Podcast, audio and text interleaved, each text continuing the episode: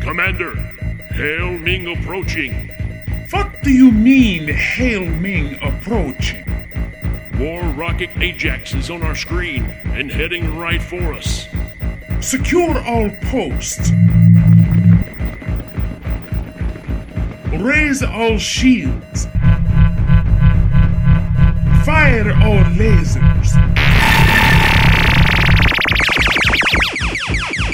Cue the music.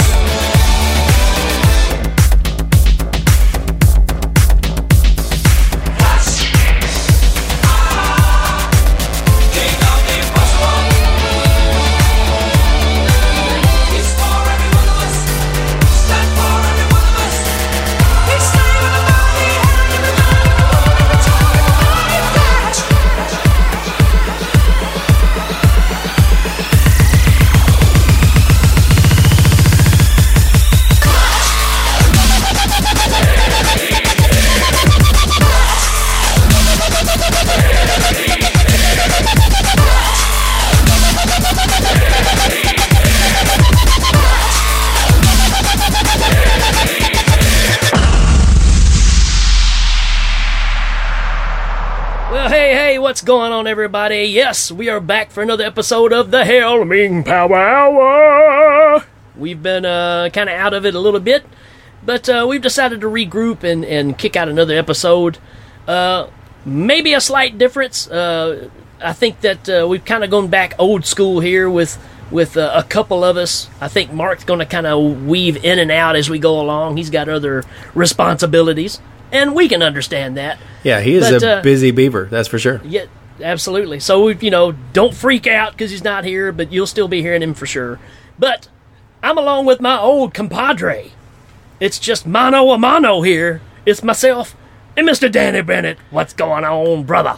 I am just like a, a, a dirty reflection in a lackluster mirror. But, you know, when you come to me, I try and bring back something of what you give. Okay. Yeah.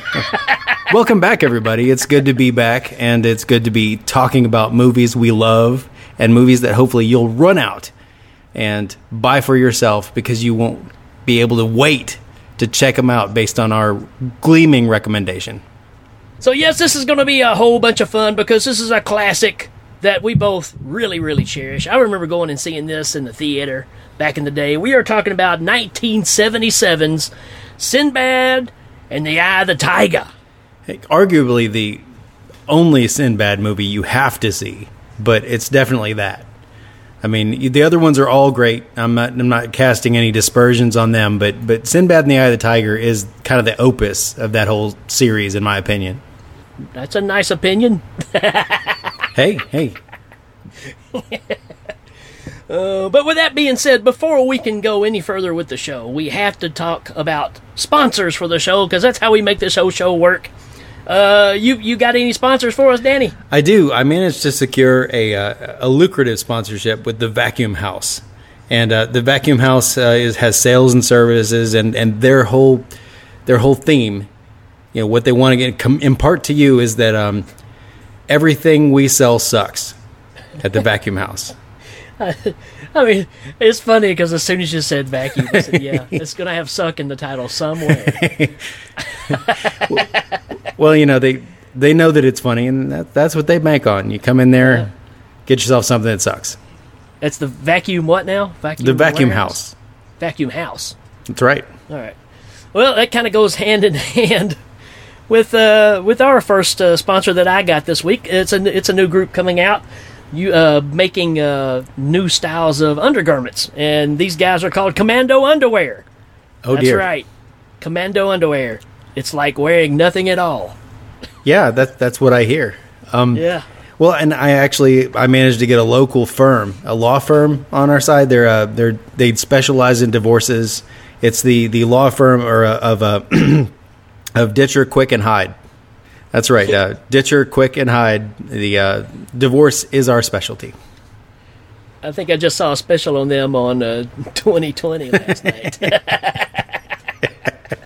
Is 2020 Oh. still come on? Really?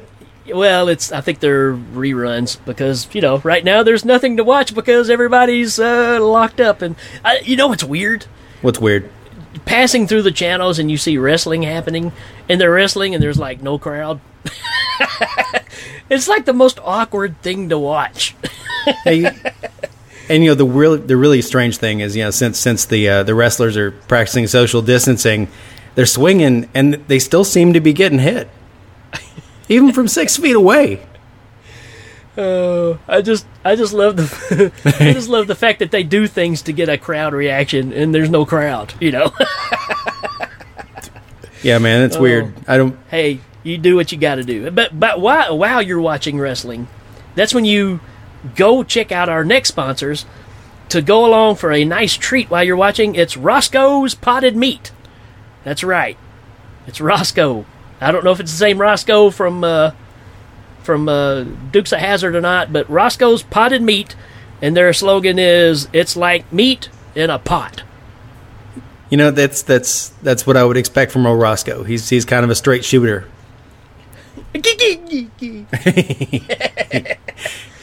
Oh, so with that, that brings us right into what did you watch?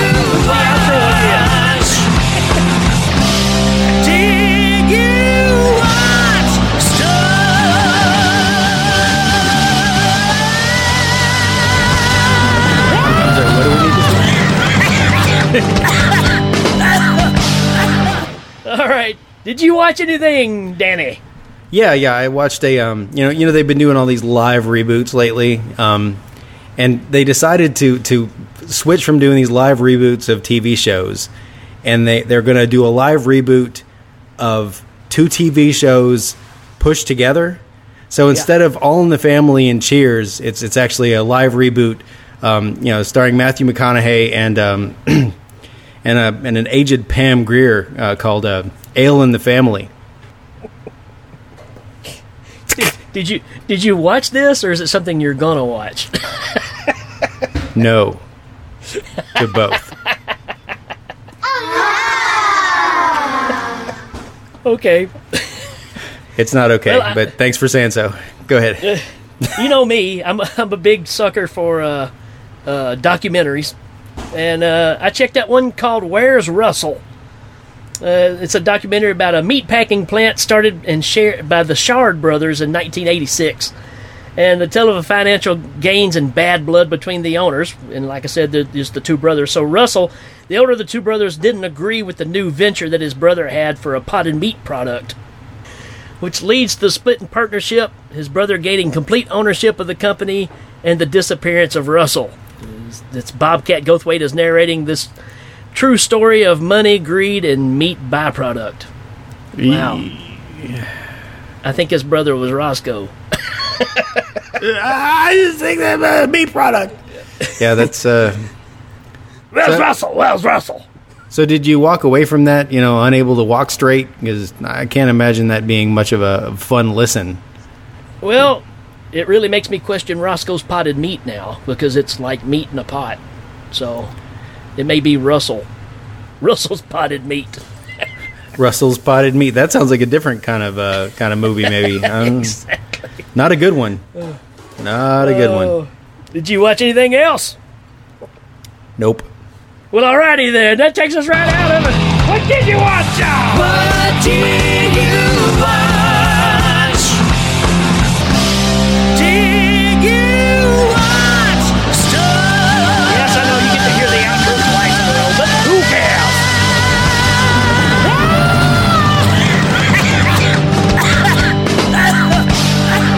folks, we'll be right back. Until then, you can snap into a Slim Jim.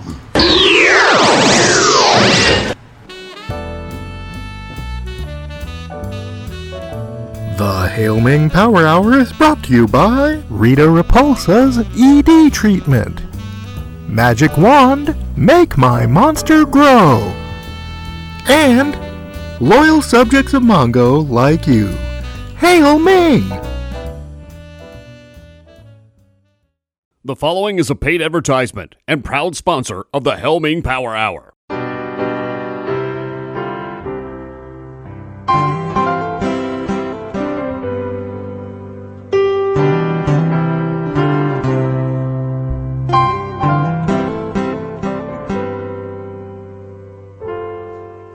I'm losing my touch. Losing my touch. Mm. Losing my touch. Don't lose your touch, man. This is Keith Richards.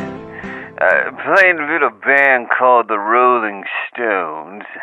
Now, due to the COVID 19 virus, man, I'm pushing my new venture.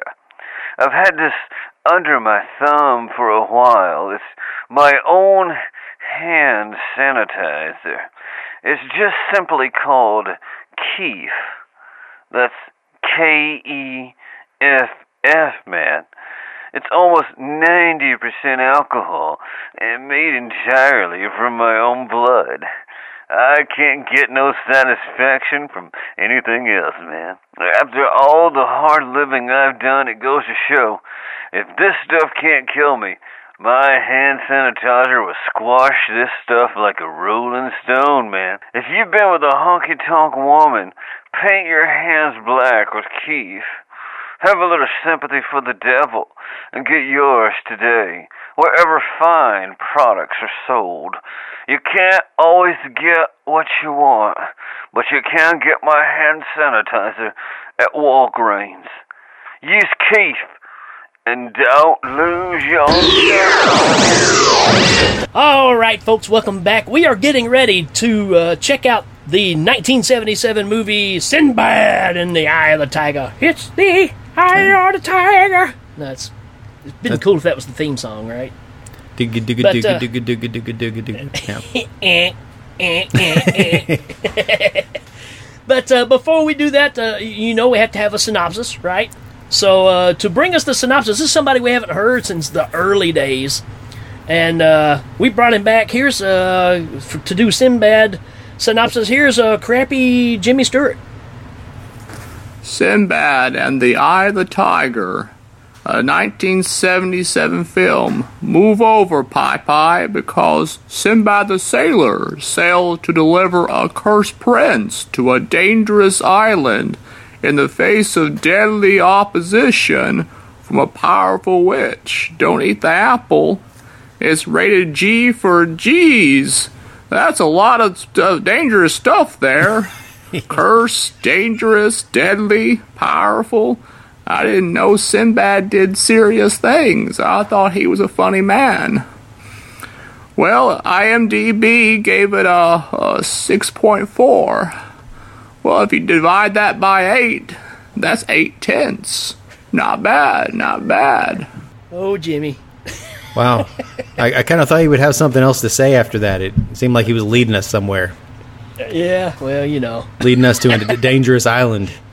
Hey, are we ready to get into the, the time machine and go on back to 1977? Absolutely, folks. We we haven't done this in a while, but uh, we with all the funding that we got and, and all of you guys not giving to our Patreon page, we we were able to scrounge up enough money to get the time machine running again.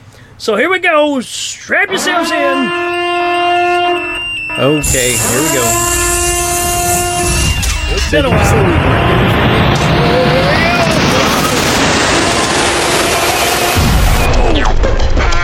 Did the wheel just come off? I don't remember being so bumpy. Oh, wow. Oh, That's that's it's been a while. that was smooth. Uh, hey, hey, 1977, man. You Here know, we I, are. I saw this movie in the theater too. Oh yeah, I did. I, I was I was younger than you, but I saw it in the Wow. theater. yeah. My my mom actually took me to see this. Nice. Yeah. She don't remember it though, because I'd asked her about it earlier. Well, you know, I mean, She said, "What movie y'all going to talk about?" I said, "Sinbad and the Eye of the Tiger." She said, "Yeah, I don't know what that is." I said, "You took me to see it." maybe she did, did she just leave you there? It must have. Yeah. like here, enjoy. I'm out. So here, here's one thing about this movie. You know, we already talked about the synopsis. We kind of know what the story is. To me, this movie is like we we we, we said this before with Clash of the Titans about that kind of being the last hurrah for the Harryhausen type stuff. Yeah. But this movie was on track to do pretty well, and it, and it still was successful. But this is the same year Star Wars came out. So really, this was the death of this style of movie. I mean, that was the big change. So when you look at this and you look at the first Star Wars, Episode Four, you see a very big contrast in in special effects, and I think that's really what started hurting these style of movies because these were on a roll. You know, you had uh, Golden Voyage in '73. Then you started having you know your remakes of Journey to the Center of Earth and all those kind of things happening. Uh, these are still fun, but you can really tell this is where the brakes were thrown on. you know, as far as this style of movie making, because it still feels like you can almost take Seventh Voyage, which came out in the 50s, and compare this one, and very little has changed. You're still making the same style of movie. Not that I'm complaining. I'm It's just true. saying that you kind of ran ran its course at this point. Yeah, it's kind of like that- a like a James Bond film. You got the same kind of hero, you Yeah. got the same layout, and uh, you know, it, it was. I, I think it's arguably Harryhausen that made these movies worth seeing. You're right on the money because the acting was always kind of cardboardish from what no matter what movie you pick of these. Yeah, and and you went from monster to monster, just waiting to see what it was going to be next. Right. So with that I mean- being said, I mean, I mean, you've got you've got some stuff you want to talk about before we get into it, or No, no. I mean, I I remember like like I said, I remember going to the theater to see it, and it must have been after I saw Star Wars because Star Wars was the first theater movie I saw. But um, I do remember the the end sequence with the uh, with the aurora borealis and the and the cage and all that. I remember seeing that in the theater as a kid, and Yeah. um, so you know, just like movies tended to run for several years, it probably was just in that run time, and uh, we went to the theater to see it then, and it was it was still impressive. And, But it was no Star Wars, like you said. You know, it was kind of the death knell of this the, this kind of series of movies. right. And as a kid, I mean, this is still the only version that you got to see. It's either this or more of the kaiju thing with a dude in a giant suit. This was your other version of seeing big monsters on the screen, so you would take whatever you could get. And uh, yeah, man, uh, it, it's still a lot of fun, and we're going to talk about what the fun stuff is in this movie. So you want to kick us off? What's your what's your number one reason, Danny, to watch Eye of the Tiger? Man, so the the first reason I've got written down, I mean there there might be something that that tripped my trigger before this, but is is is a whole bunch of firebug demons getting crushed by some Lincoln logs. Yeah, uh, It's like it's not enough that, that the firebug demons are, are, are stop motion, but also they just used miniature sticks and made it look like it was a bunch of big logs. Absolutely. And you can tell, man. yeah. And just the the whole idea of, of Patrick Wayne taking his sword out, or, or Sinbad, and reaching over and trying to hit this imaginary string that you know is not even really there, because it's a miniature. But yeah, you're right. You could tell that these were very very small, but you know it it, it works. You know, I guess back in the day you probably couldn't tell because we've gotten so so much better with the graphics. I, I think there was just you know there there was there was less expectation for things to be so seamless. You know, you looked at it and you say, "Oh, I know what that was. That's kind of cool," and you moved on. But um, But these de- these demon bugs, man, were cool. Though, They're awesome. I think. Yeah. yeah, they weren't your average uh, Harryhausen skeletons, you know, uh, or or uh, monster. They were they were these kind of like insectoid looking looking fighters with. Uh, but they had swords and shields, didn't they, or just swords? They had swords and shields. Yeah, because I think they they clapped the the blade on their on their shield a couple of times. But yeah, the the thing is, is every one of these movies, you're going to have somebody with black magic come up and throw some stuff on the ground, and some skeletons or demonoids or something will come up out of the ground with swords. You know, so Yeah. it's just part of the, the, the, the folklore of all this, and it's still it's still awesome. I mean, when I saw, it, I was like, yeah, Well, you knew it was going to be a fun fight. Oh, you know, yeah. except for that one dude who got poisoned before it happened. Like don't drink it, it's poison. they, they and they straight up tried to poison him and his men. Yeah, they're like, "Oh, well, uh, Sinbad's here. Well, just just just poison them all. Come on to my tent. There are women and there's wine." Yeah, great. mean- Nothing suspicious about that. the the whole idea of you know our our our lead bad person here is basically wanting her son to be the the crowned king and it's falling onto this prince So you know what you do in order to keep the prince from being crowned, you just turn him into a baboon. Yeah. and, and let me let me say of, of the of of, uh, of Prince Cassim, you know, like who who was about to be turned caliph at the beginning, and then like, um, he gets turned into a baboon. I'm not sure that the baboon was a was a was a downgrade as far as looks wise. he, he was kind of like a long nosed Christopher Plummer. That's what I saw. I just I just love the fact of that's that's the creature we decided to go with. you know, it's almost like, uh, hey Ray Harryhausen, what creature have you not used in a movie yet? Uh, I've got a baboon. Yeah, that'll work. Well, that that leads you to all the chess playing baboon things, which you know, got to have that. Uh, my number one reason is Winona's big brass boat. Whew. Yeah. So, uh, I love the idea of we're gonna, you know, Sinbad's gonna try to help change the baboon back, and it's just a it's a road movie from there on. I mean, it's it's a you know chasing each other across the seas, which a- is the fastest the fastest seven days of travel ever. Yeah, I agree. And every time they got someplace, it was like, "Oh, we're here at the land. I, I guess we can walk right to where we need to be." But hey, hey, hey, I'm just you know they even go to the Antarctic, and I'm like, can you really get there in seven days in a sailboat? you can if you're Sinbad. I guess so.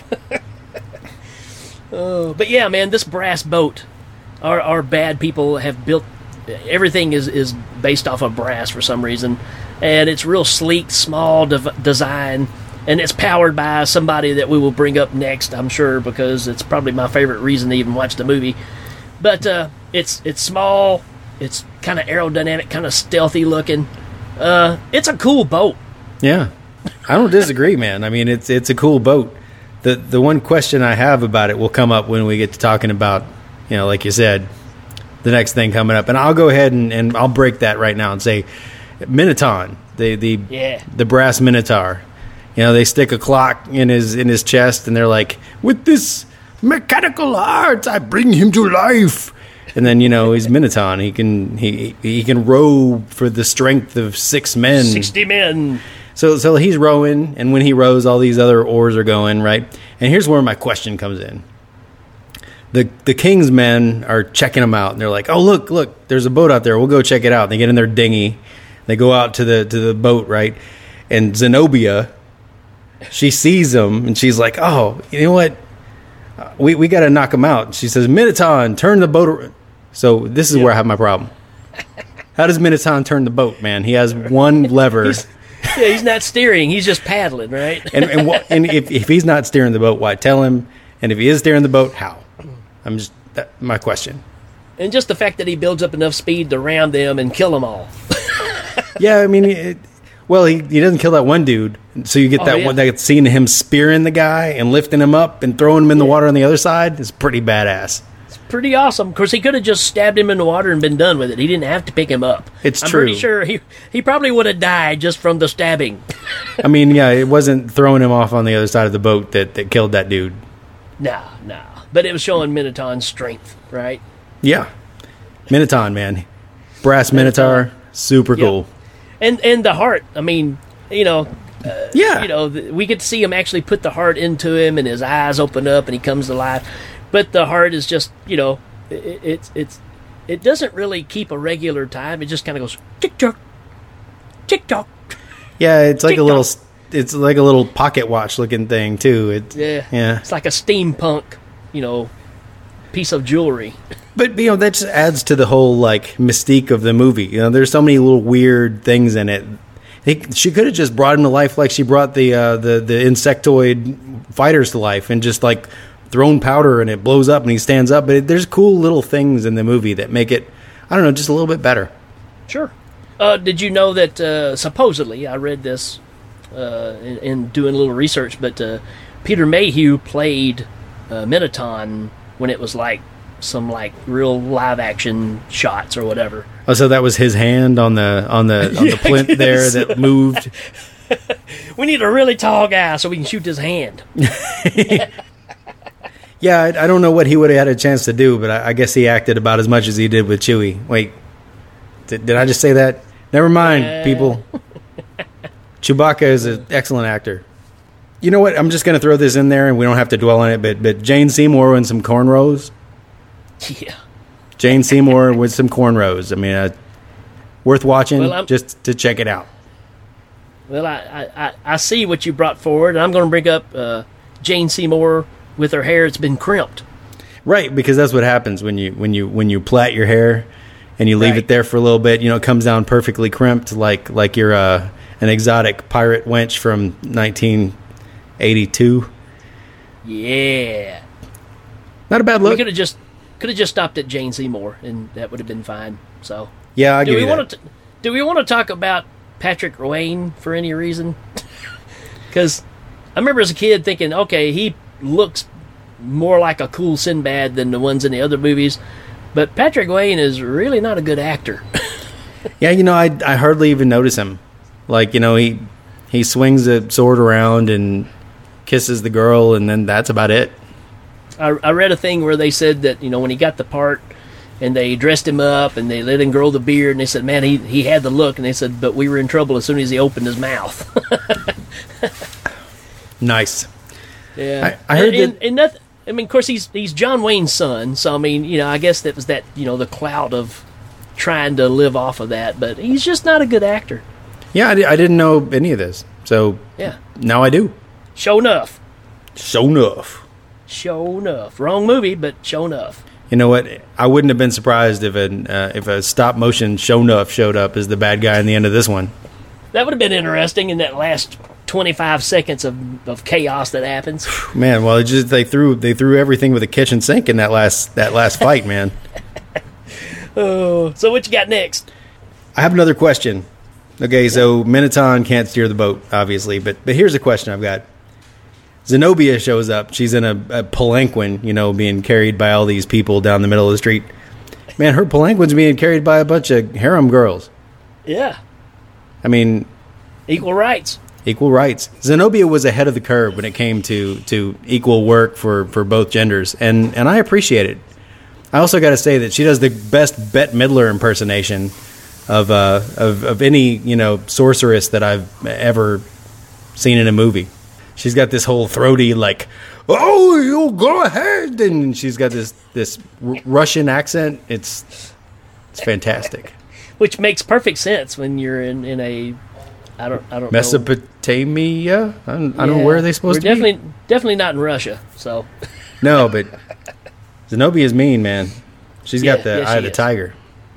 yeah. Well, my my next thing is uh, you get to see a naked girl pet a monkey.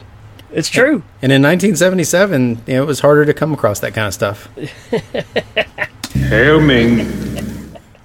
But yeah, I mean, uh, there's a scene where Jane Seymour and our other l- young lady that ends up uh, f- joining the fold, uh, they reach the. Uh, I don't know what land they're at at this point. they they've jumped around so much, but uh, you know they go for a little uh, skinny dipping, some fun here, a bath or whatever, and uh, yeah, they're they don't have much clothing on, and uh, yeah, she pets the baboon for a while, and everything's okay for some reason. Yeah, that's that's that's when they get to Hyperborea, right? Where right before they pick up Trog, Yep. and and it's Naked a good girl reason. petting a monkey. It's a it's a good reason. As a matter of fact, you know the the, the, the desire to to look in on this guy is another reason of mine. Like the window washer just wanted to peep on Jane Seymour, and instead he got into a fight with a baboon. and he's out there tarring the boat, right? You know, he's he's got oh. I'm just going to look in this window, you know, and he looks in the window, and Jane Seymour's in there, and what's she doing? She's she's playing chess with the baboon, and he's like, "What is this?" And it makes him so mad that he decides to come on in and like make himself known. The baboon attacks him, and that's when it revealed that you know it's not the baboon at all. It's it's Christopher Plummer, and uh, he he he likes to play chess. So Yep.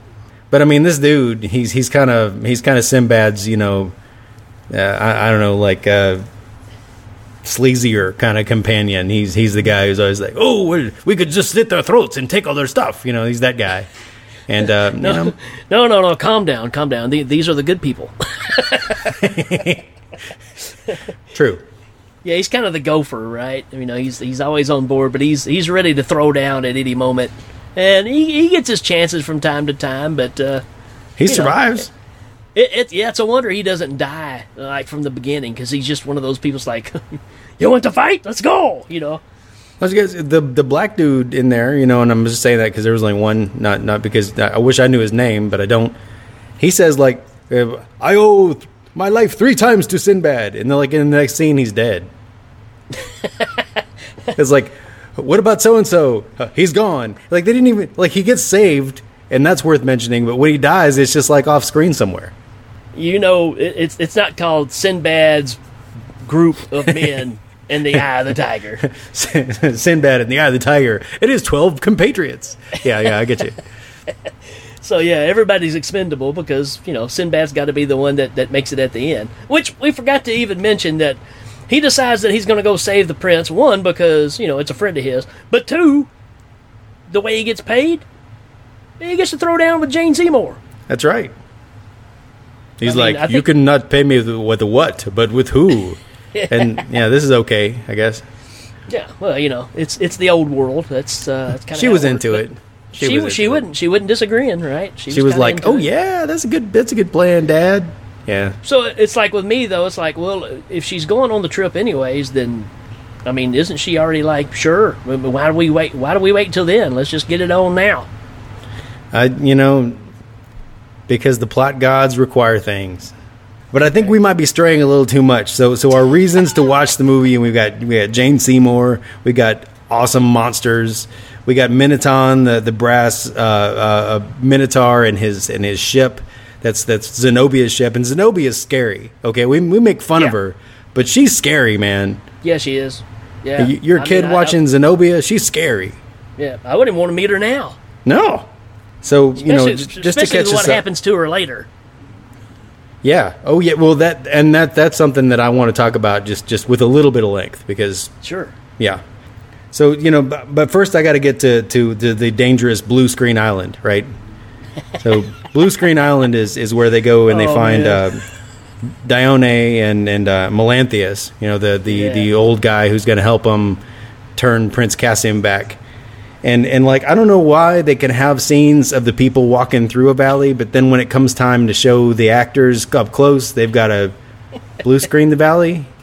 Could they not do those scenes at the same time? Well, of course, the problem is there is back in the day when you shot this stuff, there was no thing as so-called HD or anything like that. So people didn't really worry about that stuff. But you're exactly right. You watch it now and you're like, wow. The only way I can describe it is it must be pickup shots. Maybe something changed, Right. And they had to go back and redo lines, and they just took still shots and put it behind them, and it, it does look bad. Well, like you said, they move so fast in so many different directions in this movie. Maybe they decided later we need a little explanation. So the scenes where they're up close, they're describing, "Oh, here's where we are, and we're here because we're trying to find this guy." Whereas they felt like it would be intuitive when they filmed it in the first place. I don't, I don't know. Yeah, it's a weird one, but it's all worth it because uh, Melanthius is is pretty awesome. Yeah, he was one of the Doctor Who's too. Yeah, right. Course, he didn't look like Moses at that point, but Moses. and you know, I will say that you know my, my stomach started hurting, and my doctor did say Melanthius. Not Bad joke. Bad joke. So where are we where are we at? Is it you or is it me? It's you. It's me. Well, I kind of said it a while ago, but I have to go with the trog, man. The troglodyte. Uh, it, it's it's very reminiscent of the Cyclops from the first Sinbad movie, except he's you know he's a trog, so uh, not a great thinker. Uh, feels threatened at first when he sees all of them. Of course, you know then. Oh, well, he, they're sensitive to the female of the gender, so you know you get uh, the the the Mel- Melanthius's daughter. I guess it's his daughter, or is it her yeah, niece? yeah. D- Dione. Yeah, She's Melanthius' daughter and- tries tries talking to him, and he's like not as scared. But then the baboon walks up, and they have a full fledged conversation going on, and that's Right. kind of how this whole thing works because you know he's trog. And, and I'll give it to Melanthius, man. Like like he is is more than willing to put the women in the party like right up front and center with just about anything. Like you know, the women probably won't won't upset him. You, go, you know, like just Yeah. just pushing it at the monsters. Well, I think there's one point in the movie where he says, you know, do what you want to to the girl, just leave me alone. Hail Ming. Uh, it, it, I want to say so when they go to get Melanthius, I, I kind of synopsized how the conversation goes. He says, "No, I won't go. It won't work." And then he finds this key, and he's like, "Hey, I've got this key. Hey, watch this laser. Yeah, I'll go." I've got some of his stuff too because his the whole time through the whole trip, all he's doing is complaining like, "We don't have enough time for that. We're running out of time." Hey, there's a way we can go right there. Hey, uh, we can't go if we could only go through the tunnel. It would save us so much time, but we don't have time. He Yeah, he's a he's a surly old bat, man. That's what I got. I got Melanthius's time rants because he does it the whole time. We don't have enough time. Yeah, Hey, Melanthius, Melanthius, uh, you want a part of this sandwich? We don't have enough time for a sandwich. He can't complain about anything. You know, he he really he makes some dicey decisions. Yeah, he does because he don't have time to think. That's it. it's like, do you think I learned to be wise by taking my time? I was like, yeah, we were living alone on that island, or with your with, with your daughter. But It as cool like- as he is, uh, the, the Trog, the Trog to me is the hero of the day, man. I mean, he he, takes it for the team. Yeah, Troglodyte is is one hundred percent the hero of the day, more so than Sinbad. Yeah, I mean, Sinbad doesn't beat any. Well, I mean, I think Sinbad steps in after Trog gets killed, but well, he, after after Trog's done the damage to the to the the saber toothed tiger, then he's like, oh, okay, I can take it from here. he's like the king from Dragon Slayer, going over and stabbing the dead body. A uh, good comparison. I like that. Thanks. Okay, I'm just gonna lay this out. This this this part of the movie haunted me, and I know you know where I'm going. Uh huh. Zenobia transforms herself to a bird so she can go spy on the other ship. Becomes a little mini Zenobia, is running around as a as a as a you know six inch tall woman on the on the the, the ship. She gets caught. Melanthius puts her under a jar, and he's all scary looking through the jar at her, and he's like, "Well, we'll have to interrogate her." He like scares her to death with this wasp. And then he finds her a magic potion and decides to feed it to the wasp. And then they have to kill this wasp. I mean, like this whole thing is. And then she comes back and she doesn't have enough potion left, so she ends up oh. having a, a big albatross leg, man. Right. Yeah. And that whole sequence is just like so bizarre. Yeah, I mean, it, it, well, it's part uh, Bride of Frankenstein. They they do a lot of these visuals in Bride of Frankenstein. Obviously, that's where they pulled some of it. But the whole deal of hey, I'm going to feed it to this bee here and see what happens. Next thing you know, you get a you know three foot long bee flying around, and he's swatting at it with paper. I'm like, dude, pick up something else. You know, Well, you, that you know, map is not going to do it. Sinbad runs in and, and, and throws the letter opener at it, and then it's just like a little rubber bee stuck to the wall, you know. But but I guess it, had, you know, he, that was that was his moment. That was his And- Trog moment. And while that's going on, you know, she's going back over to the potion that's been spilled out and just lapping it up on the floor and just like, man, this is psycho. That's weird, man. Turns back into albatross, flies across, gets back to her boat, changes back, but it wasn't enough potion, and then it pans down to her leg, and I was like, yeah, webbed feet. So, here's my question: Does an albatross have webbed feet?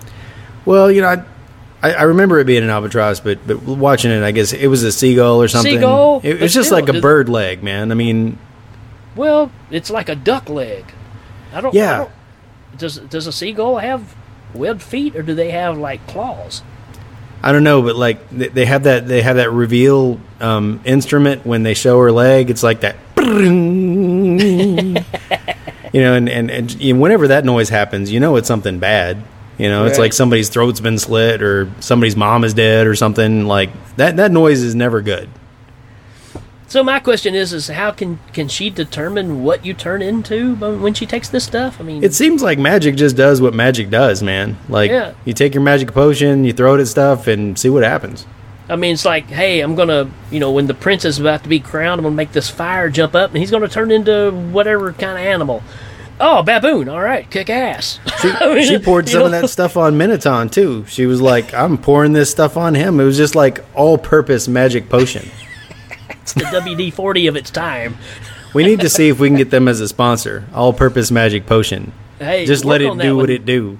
Yeah, work on that one next time. Let's see if that uh, see if that turns out lucrative for us. Yeah, I make no promises. So now we got the our our bad person hobbling around with a duck foot. and the next on my list, Yeah, oh man. So again, going back to the brass boat. You know, there's there's this tunnel that's a, a quicker passageway. Sinbad boats is too big, so they have to go around a ship, basically. But uh, Winona's big brass boat, it can go right in this cave, and they find the quick pay, quick way in. And I love the fact of you know, do they get there just at the time when they jump out, or had they been there a while, been hiding? I haven't figured this out yet. But I love the fact of we've chased them all across the, the planet at this point, through the Antarctic, through all the, the other areas as well. And we get to this point where her son, Rafi, is supposed to be the one that's going to be taking the throne, jumps out with a sword on top of a staircase that goes into a magical waterfall, I guess. well, it's it's the aurora borealis. It's like this magnetic wave where the the the northern lights come up out of that place. Yeah, it looks like a waterfall. Yeah, it's weird looking. Yeah, I mean, but he jumps out and says, you know, his mom says, kill him! And he goes for the baboon and he missteps and lands on the monkey and they tumble down the steps and it breaks his neck. I love the fact that we've chased him all this time and within, I don't know, 20 seconds of seeing him, dude gets killed. And I'm pretty sure she's just going, oh crap, I didn't think about that. yeah. But in, in, you're right though. She totally says, "Go get him! Go go kill him!" You know, like like th- she she throws him into like ten dudes to go kill him. Like like like what did you think was gonna happen? I mean, these stair the staircase is like super steep, right? So I mean, dude, I mean, breaks his neck, and it's just the the, the expression of, oh crap, I didn't think this through very well. Here's a reason to watch Rafi with his neck broken. I mean, Yeah. he's like all bent and twisted at the bottom of that staircase. I mean, it's really good. That's probably the best acting in the movie. Yeah, it's good. It does look good. But not just a few minutes before this, you had uh, the ending of, of Minoton because he actually pulled out one of these big blocks that that's one of the passageways, and when he pulls it out, he just pulls it out on top of himself and squishes himself. So he dies about as useful as Boba Fett does in Return of the Jedi. It's just one of those. Really? We Yeah, had this character this far, and this is what happens. yeah. Zenobia like throws some more magic potion at the rock. He, she's like, uh, and then when she says, "Oh, great mystery, reveal your secret," or maybe she says something about the dark gods or something.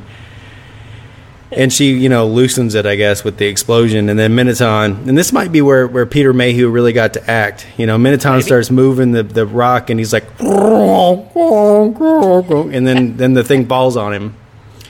Um, just a waste of a great character. I mean, you know, we've been I always thought all so, this too. time. It's like can't wait for the showdown because how are they going to stop him? Oh, he's going to get crushed by a big rock. Yeah, I thought it was going to be Trog versus Minoton, but I guess you know maybe Ray Harryhausen, you know, was like, no, he gets crushed by a block. I'm done with that guy. I don't like animating that metal thing. Give me a cat, Give me a walrus, a walrus.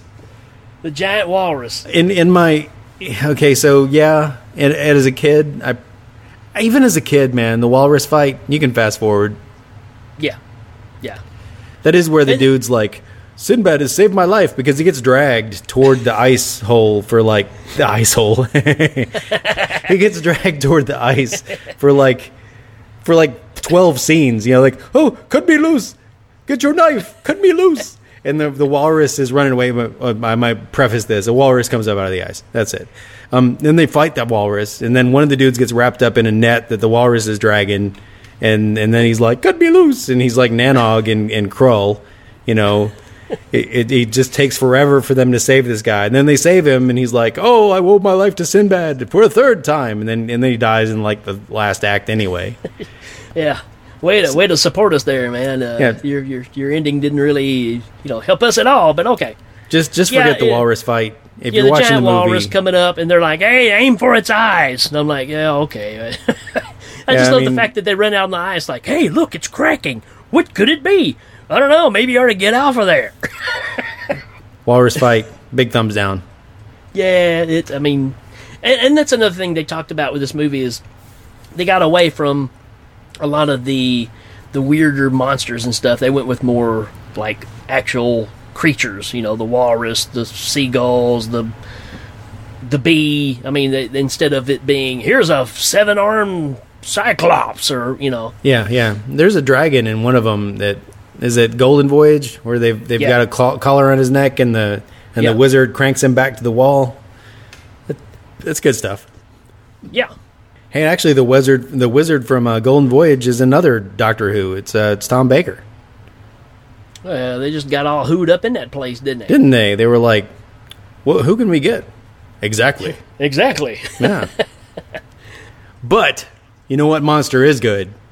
The saber tooth damn tiger. he, he's a fluffy. He's very fluffy. He's fl- so so when they first go into this this uh, this shrine, and Rafi, you know, has his unfortunate end. Um, then you know, so so Zenobia, her her eyes turn into the eyes of the tiger, which which happens throughout the movie. That's kind of your reasoning for the title. And he she becomes a green mist and and fills this this frozen saber tooth tiger that you know that was the guardian of the shrine and uh, you know it's starting to melt. So he breaks loose, and then they've got this you know evil wizard slash saber tooth tiger to fight. Right. And so Trog steps up, finds Minotaur's spear, Yeah, and starts using it. At first, he's like, hey, this is almost big enough for me to use as a weapon. yeah. He drops his club and picks up the spear, which might not have been a good move because later he's trying Probably to like not. swing it. he's like, Yeah. Swing this thing, and it's like, man, it's pointy. Stab with it. Yeah, well, uh, you know, Trog's not the smartest. I mean, that's that's just a given, right? But uh, you know, he's he's doing what he can. Uh, yeah, I think if he had a better weapon selection, he had had a had a better shot. He could have just stabbed it with the horn on his head. Yeah, yeah. He was he was um he was like a caveman unicorn. which should be all powerful uh, in my book. It was, I'm sure it was a magical horn. But yeah, I mean the the fight scene here. I mean, it, it's s- stop motion mastery. I mean, it's just you know the thing is is the the t- saber tooth tiger is really fluffy. So something that's been you know captured in ice all this time, and it comes out and it's it's not slick. It's like poofy. You know. It's magic. It just got to blow dry, you know. But that, with with that being said, I mean the fight between uh, the saber tooth and the trog is is is great. That's why you're watching this movie. Yeah, right? yeah. I mean, who cares whether or not the the prince gets transformed back? I mean, yeah, but who cares? You- You're there to watch the troglodyte fight the saber tooth tiger, and and and really wonder the whole time why it's not the troglodyte fighting Minotaur. I'd have loved it when they pulled him down out of the out of the lights and he changed back to the prince and they saw him. If they just said, "Yeah, you know what? You let's put him back as the monkey." he was better off. just put him back in there. No, wait, wait. You've healed me. I appreciate it. No, we want the baboon back. Yeah, we we like the baboon. He could talk to Trog. We need So- somebody to tell Trog to leave that tiger alone. Tell Trog you stab with a spear. What the hell, man?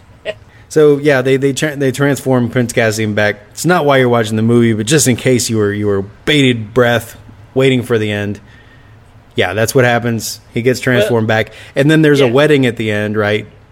But Yeah, I mean that's the thing is, is while that's going on, they're just showing the credits over. Yeah. So the, even the people making the movie knows it doesn't matter.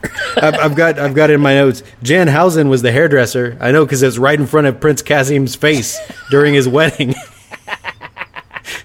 it's like it ends like a kung fu movie. You know, it's like okay, no more fighting, and it's over.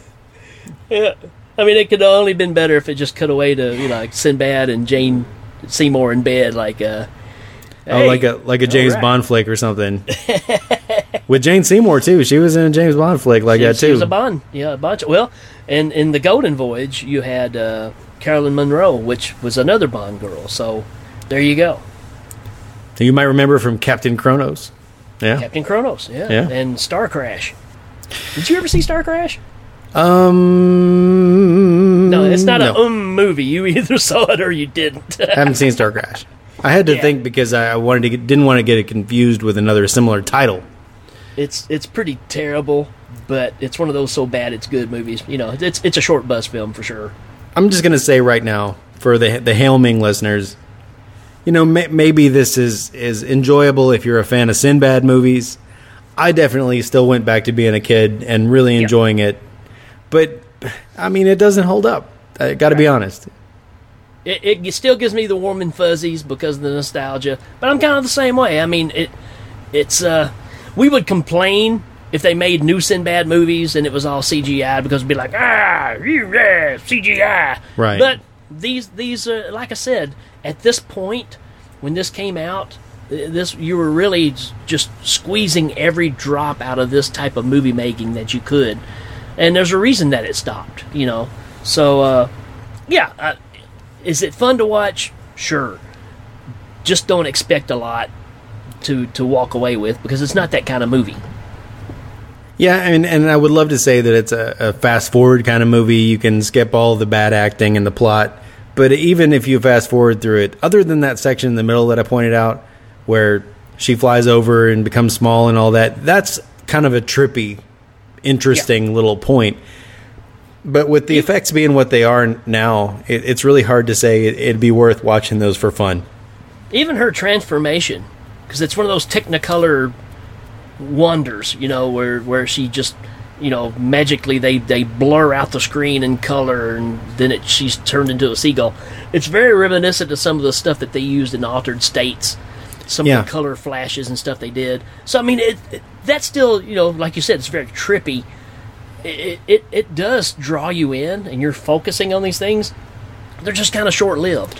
Well, and, and the creepiest part is the fact that you know she's screaming, and then it Yeah. becomes the the seagulls, uh, you know, yeah. screeching. Yeah, and and and and that, like again, like I said, it's just more like a nightmare sequence. And there's something really dreamily eerie about the whole thing. But I'm, you know, I, again, I, I can't say based on that, it, it's worth you spending two hours of your life watching it. You know, Right. And without Melanthius and, and Zenobia's acting, this thing really falls flat. True. Because everybody both else is really just good. Kind of, kind of cardboard, just like everybody else in all the other Sinbad movies. So if you're watching a Sinbad movie, you know what you're getting. Yeah. You're not getting. You're not getting a, a work of art that's going to, you know, get an Oscar. You're looking at special effects and a reason, you know, some some sword sword play and you know adventure type stuff. That's yeah, that's weird monsters and Yeah. and and dashing adventurers and and scantily clad maids, you know that kind of thing. Yep. I, I will say that I, I do want to draw attention. If you do find yourself watching this, when Zenobia does go through the tunnel, because that's how they beat him to the, the shrine, is their, their ship is small enough to go through the tunnel that Melanthius knew about. Um, there's all these sepulchers or, or, or coffins along the walls.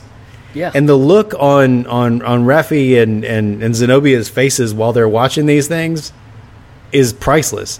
Probably because there's nothing there. They're just being instructed like actors. You know, Lois pointed that out. I didn't even think about it. They're being instructed. Now, now look at the wall. Now you see corpses in boxes. You know, so like the look on their face is hilarious. All right, so that's going to bring us up to I don't even have rating time. All right, let's see what we got here. Uh, I'm going to give it uh, 27 Timex Minoton hearts. Ooh. Well, I'm going to give it a. Um, I'm going to give it a big trout Club, replaced by a big bronze Minotaur spear. All right. And that thing had to be what, 16 feet long. That that was that spear was huge. yeah, and that's the thing. It's like it, it doesn't make sense when the Trog picks it up because it should have been a lot smaller to him. But hey, it is what it is. Yeah. Don't- was he bigger than than Minotaur? Well, the, the, well, the Trog was big, but Minoton was almost kind of human size. yeah, he was. He was kind of like nine feet tall. He was like a Yeah. yeah. kind of in between, yeah. Yeah. So his spear would have been kind of small for Trog, but hey, anyways, what are we complain about? So we haven't heard from him in a while, but uh, Brian Blessed, what do you think about Sinbad in the Eye of the Tiger? Give me the remote control. Ah, Ah. guess he's not a fan. Well, you know, it's no Flash Gordon. Well, ain't that the truth? Hmm. All right, folks, we'll be right back. Have you been injured on the job? How about being seriously maimed while chasing an enemy of your family? Sometimes you can't be too safe. And that's why I invented Rafi's neck brace. Injuries can happen in the heat of battle, and a little protection can go a long way. And I'm not just the owner, I'm a client. So trust your safety with our original blend of synthetic fibers that supports but doesn't make you sweat. Yes, your neck may not work, but at least it can breathe. So send your money orders now to P.O. Box. Does this I hate that baboon familiar? to get yours today. Where do we want to go on Because the neck vacation? is a I terrible I want to go camping. waste. I vote amusement park. Music festival. The beach. No one can ever agree. Now you can have it all without leaving your home. With Blue Screen Island as seen on Sinbad in the Eye of the Tiger. Sun and surf. This is the life. Wish it was warm though.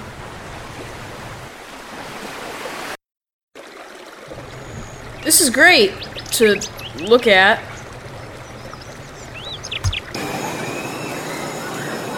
Wow, fun for them. It's almost like being there. Almost. With the new Corona special, you can tour these new locales. Like school, It's like I'm back. and the ever popular stocked grocery store. Look at all the toilet paper. Blue Screen Island. Book yours today.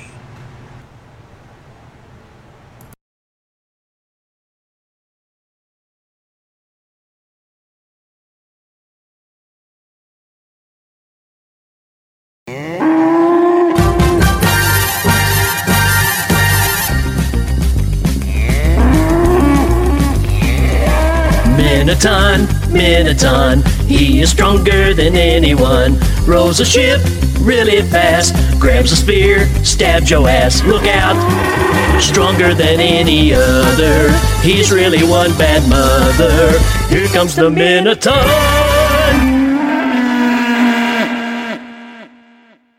When we last left Minotaur, Dr. Klein and Shiki were close to finding the lost treasure. Shiki, I am sure there's an opening around here somewhere. I'm sure we'll find it, Dr. Klon. Be on the lookout for any source of openings. Dr. Klon, I feel air coming around this huge boulder. Hmm. I'm sure our treasure is right behind this huge boulder. But how do we get it out? I know, Dr. Klon. How about we get Menaton to do it? Great idea, Shiki. Minotaur! Come here a minute!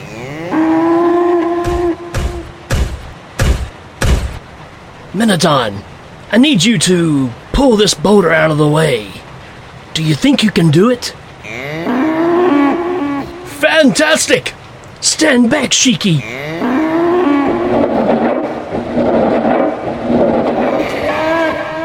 You've almost got it!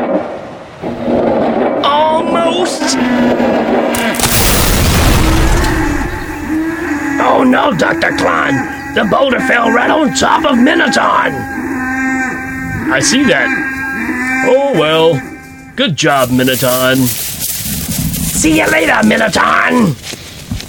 Stronger than any other. He's really one bad mother. Here comes the Minotaur!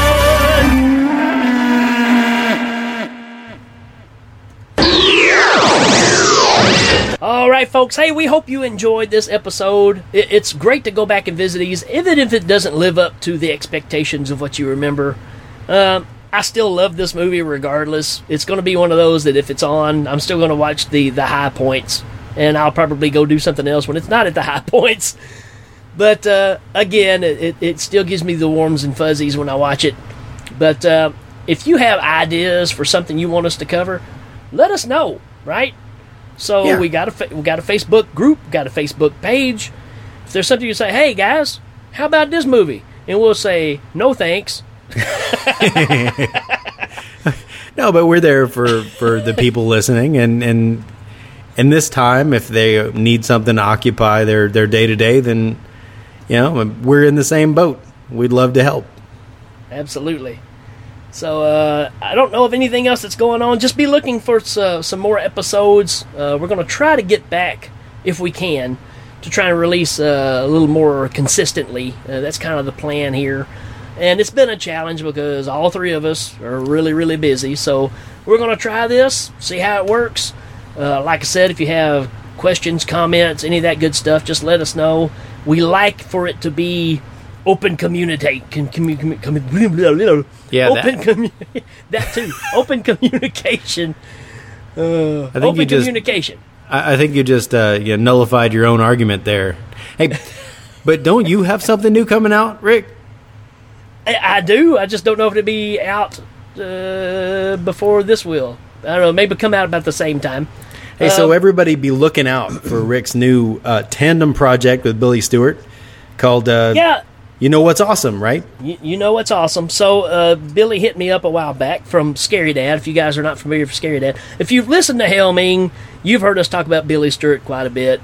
Uh, Scary Dad is a great podcast, and we're buddies with them. Danny and I both have kind of gotten together, and we've done some shows together with the guys from Scary Dad.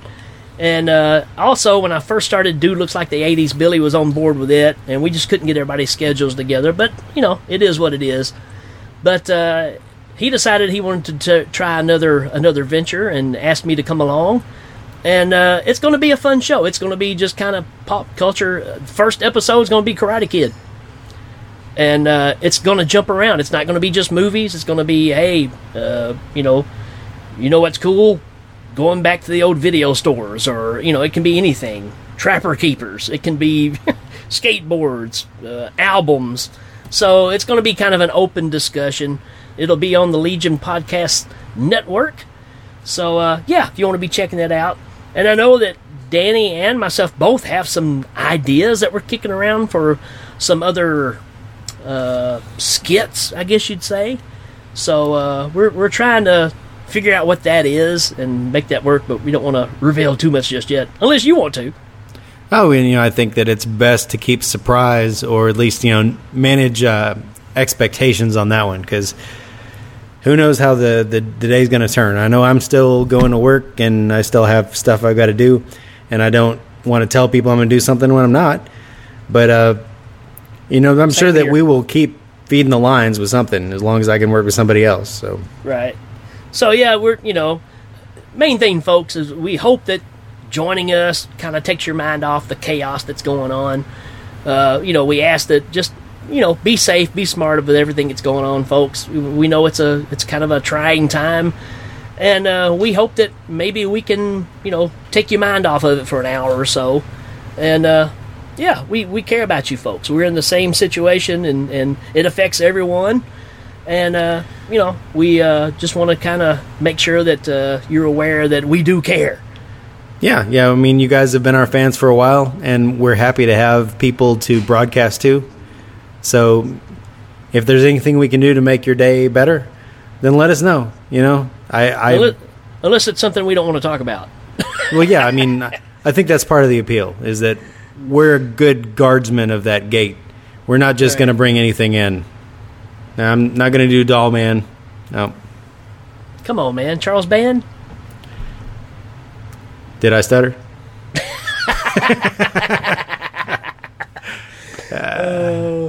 all right folks that's it for us dan you got anything else Nope, nope. Just uh, stay safe out there, everybody. We'll talk to you soon. all right that's us signing out folks sayonara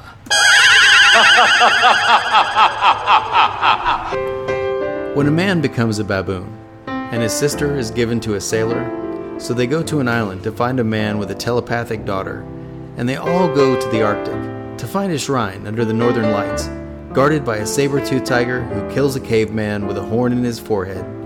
One thing is certain you're gonna fight a walrus. Well, that's it. Until next time, remember actions speak louder than catchphrases. Thanks, minions.